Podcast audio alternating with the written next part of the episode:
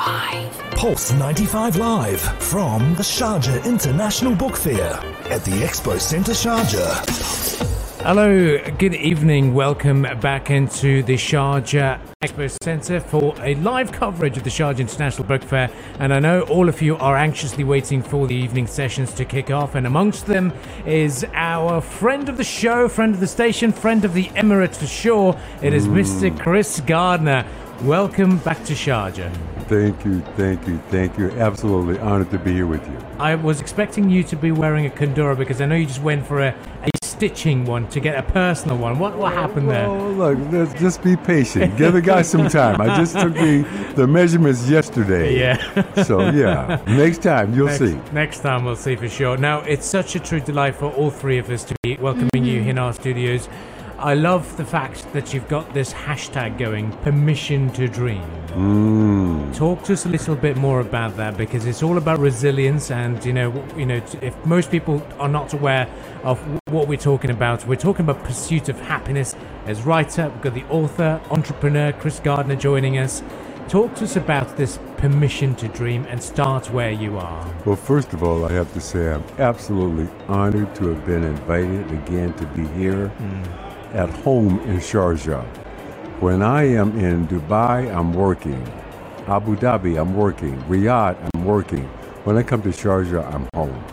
oh wow. It's a whole Beautiful. different sensation, man. So, and by the way, uh, you mentioned the pursuit of happiness.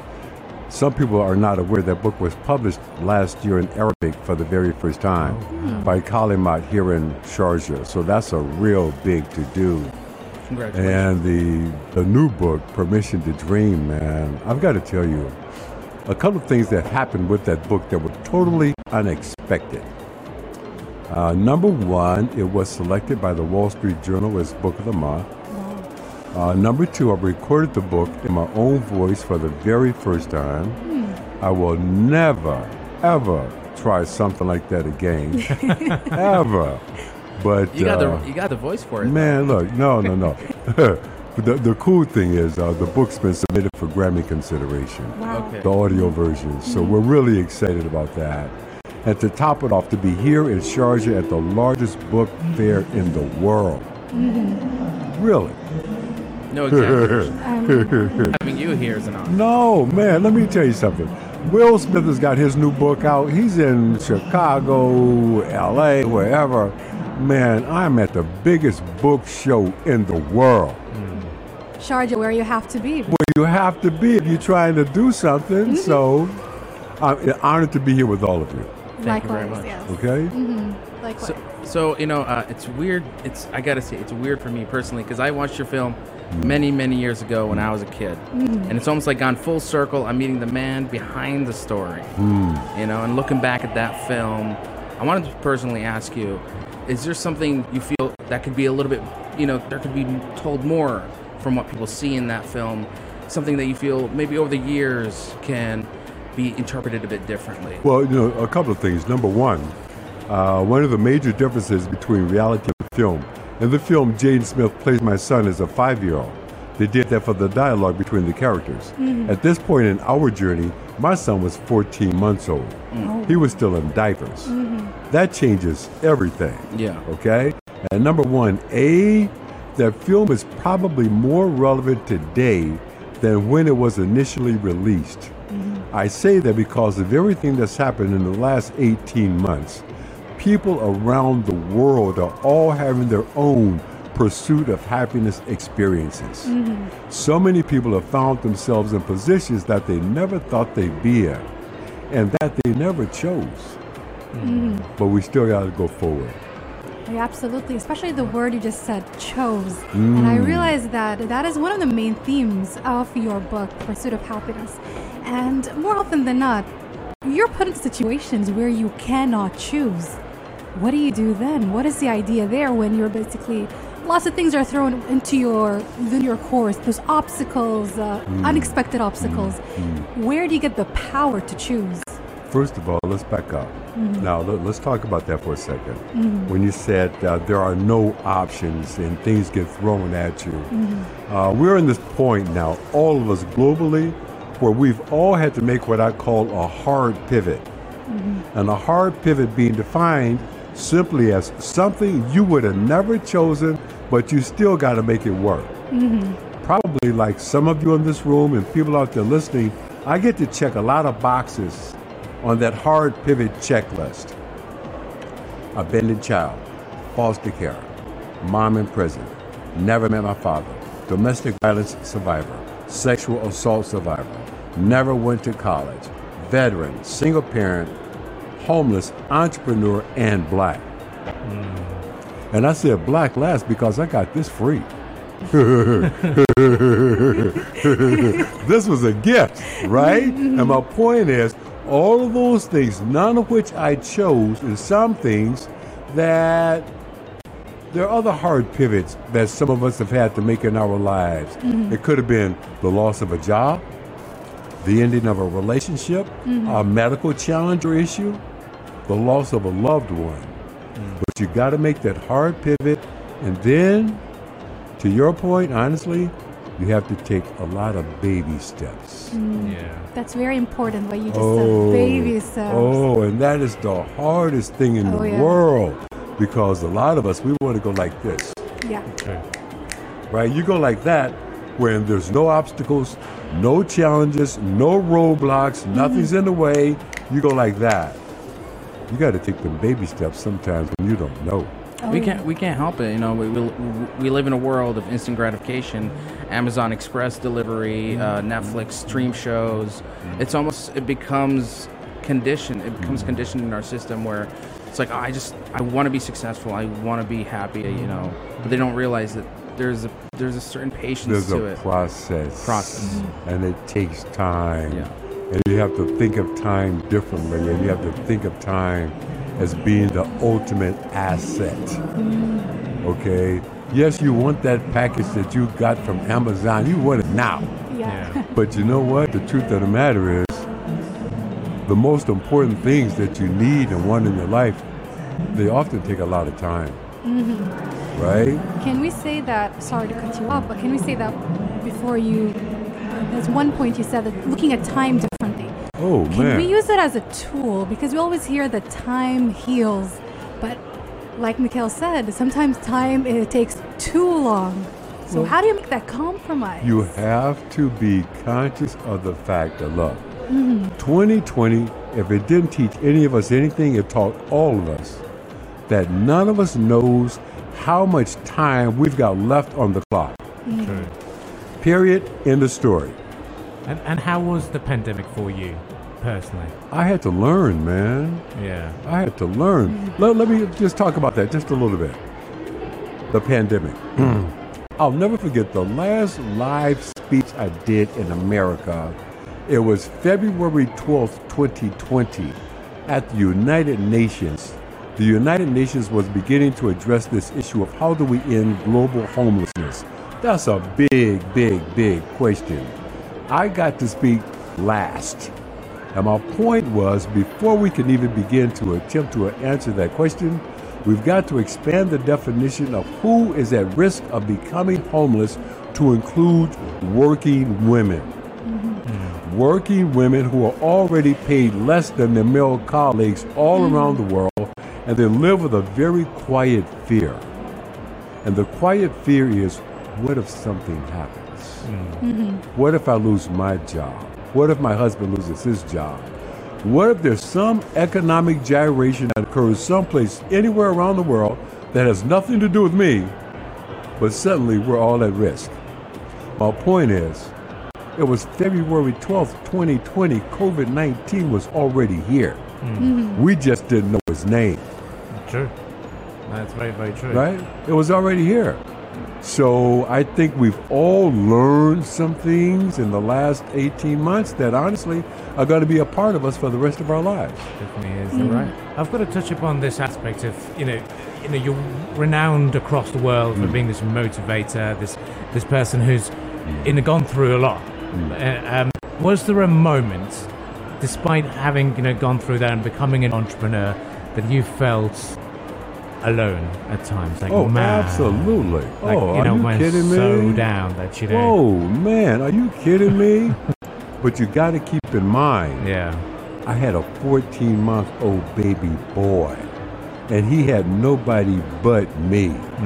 And I was always mindful of something my mother used to say to me when I was a little boy, which was, Son, the cavalry is not coming. Oh.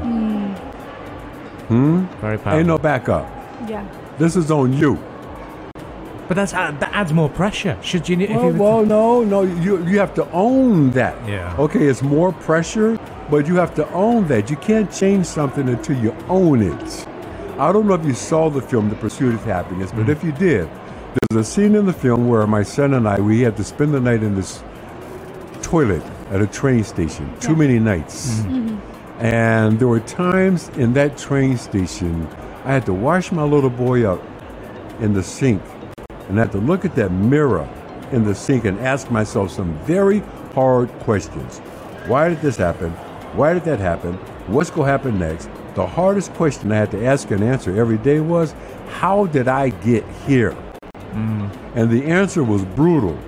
The answer was, I drove here. yeah. I had something to do with the situations and circumstances that had become my life. But that, sir, was the key. Because the second I said, I drove here, I knew, whoa, well, if I drove here, I can drive out of here. Hmm. You can't change something until you own it. Hmm. And I know a lot of people out there right now are saying, well, I didn't choose this, I, I didn't drive here. Well, that's not going to change the fact that you cannot change something until you own it. Exactly. Own up to it, yeah. Yeah, You're and right. I will submit to you that all of us in this this family called humanity. I will never forget my last conversation with my dear friend Dr. Maya Angelou. We were talking about struggle, and I'll never forget her saying to me that we have the people for this mountain, and we must all be mindful that there were people who came before us who came up a steeper side of this mountain carrying a bigger and heavier load with little to no opportunity, but they kept going forward, onward, and upward. Mm-hmm. And still I rise. There you are. right? But now it's our turn. And that's the most important message. I'd like to tou- touch upon your participation at the at the Sharjah International Book Fair. You know, as you said, this is home for you. You've, you, you've been coming here almost every year now. Um, talk to us about uh, what, what's in store for your session tonight. I have absolutely no idea. man, I'm just glad to be here, man. And you know what? Look, now the truth of the matter is, again, this is my third trip to the UAE in five weeks, Amazing. Right? So, so I commute, Yeah. all right? so again, to to be here, to have been invited, to be a part of.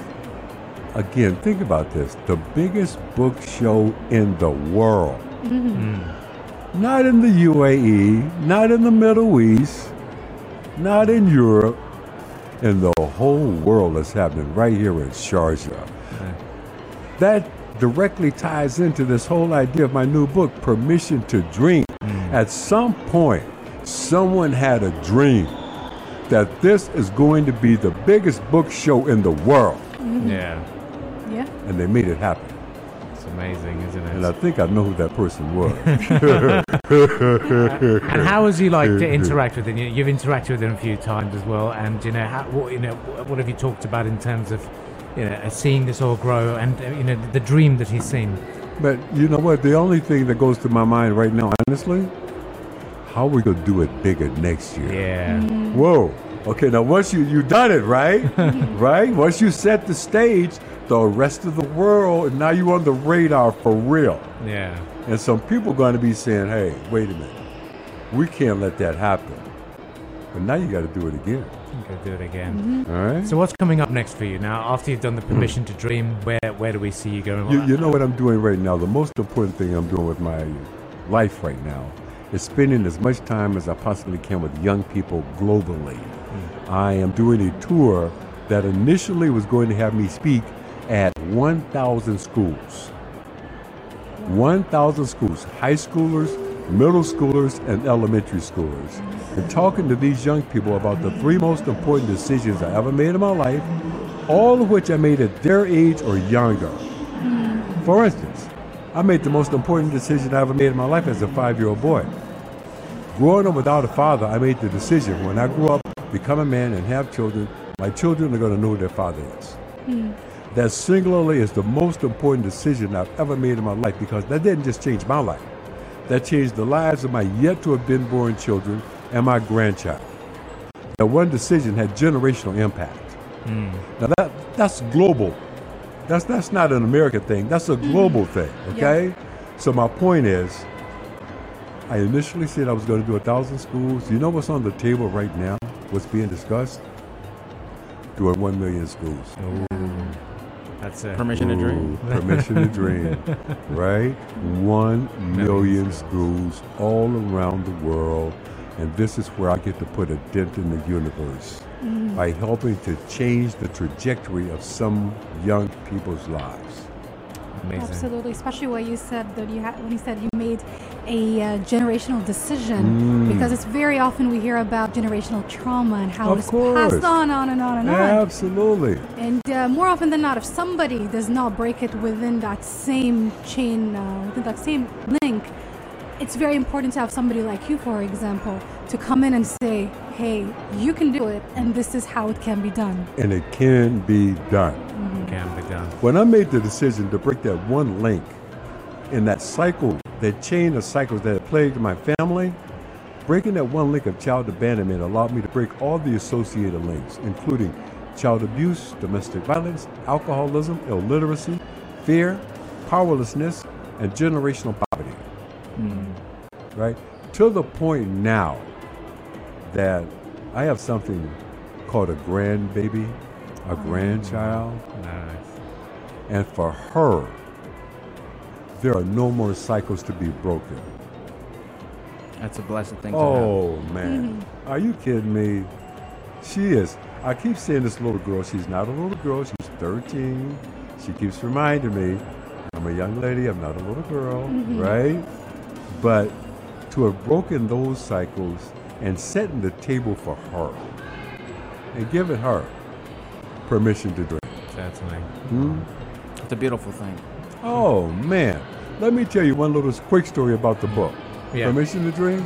That book was written because of a conversation I had with my granddaughter about what can be done, and I will never forget. Um, five, six years ago, she was nine years old at that time, eight. I was on the way to Malaysia, and I get a phone call from my granddaughter, and I make him hold the plane. Hey, this, this is my granddaughter. Hold the plane, right? She calls me up and says to me, Papa, I want you to call the President of the United States and tell him I'm coming to the White House. and I want to take a picture sitting at the big desk. Yeah. Whoa. That powerful. That's a powerful dream whoa, whoa, wait a minute, right? So the cool thing about getting to your 60s, man, is you're old enough to know better, but you're still young enough to say, why not? exactly. Mm-hmm. That's So I brilliant. make the call. And the next thing you know, It there's happened. my baby sitting at the desk of the President of the United States. Amazing. And let's be clear, we make sure we're talking about President Barack Obama. Barack Obama. Because I know some people go, That's brilliant. Very powerful conversation that we've just had with Chris Gardner. I'm going to leave you with one question. When I was um, uh, telling my wife that I'm going to be interviewing you today, and she's like, "Oh, he's the guy who's uh, made the film or written the film that made everyone cry." And I'm sure everyone's asked you this question before. What was your thoughts when you watched the movie? Did how much did it impact you? Man, let me tell you something. Anytime I see any piece of it, it's a different movie for me. Yeah. Because when you're watching it, you're seeing that one moment the director is trying to capture that day. Yeah. When I see it, I see the rest of the day. Right? I see it in 360. Yeah. Right? I, I- I see that. And um, there was one question a lot of people asked me about the, the film. A lot of young people asked me. Very important question. Little girl, never forget her. Her name was Sophia. And she wanted to know, Mr. Gardner, in the movie, when your little boy lost his, his toy, his Captain America, did he ever get it back? Wow. You know what she's really asking me? Tell me it's going to be okay. Mm-hmm. Tell me Yeah. we're, we're going to get it back. Mm-hmm. And I had to say to her, yes. I had to give her permission to dream. Exactly. Wow. Yes, we're going to get it back. But this time, hopefully, we've learned something and For we'll sure. get it back better. Yeah. Yeah. You being here and the 40th edition of the Sharjah International uh, Book Fair is proof that no dream is too big. No, no, no, man. And 40 years. 40 years to the top. That goes back to something you were mentioning earlier. We want it like right now. We Yeah. want that package today. We want success today. Can I say one thing here? It ain't go happen, player. What a way to leave this conversation. Chris Gardner, such a pleasure speaking to Oh, you. And no, we want you here next time in a Kandura. Oh man, thank you so much. It's such a pleasure. Thank you, sir. Guys. Thank you, man. Keep listening to Pulse 95. We'll continue the live broadcast from the Sharjah International Book Fair. You're listening to our dedicated evening karak with the evening majlis.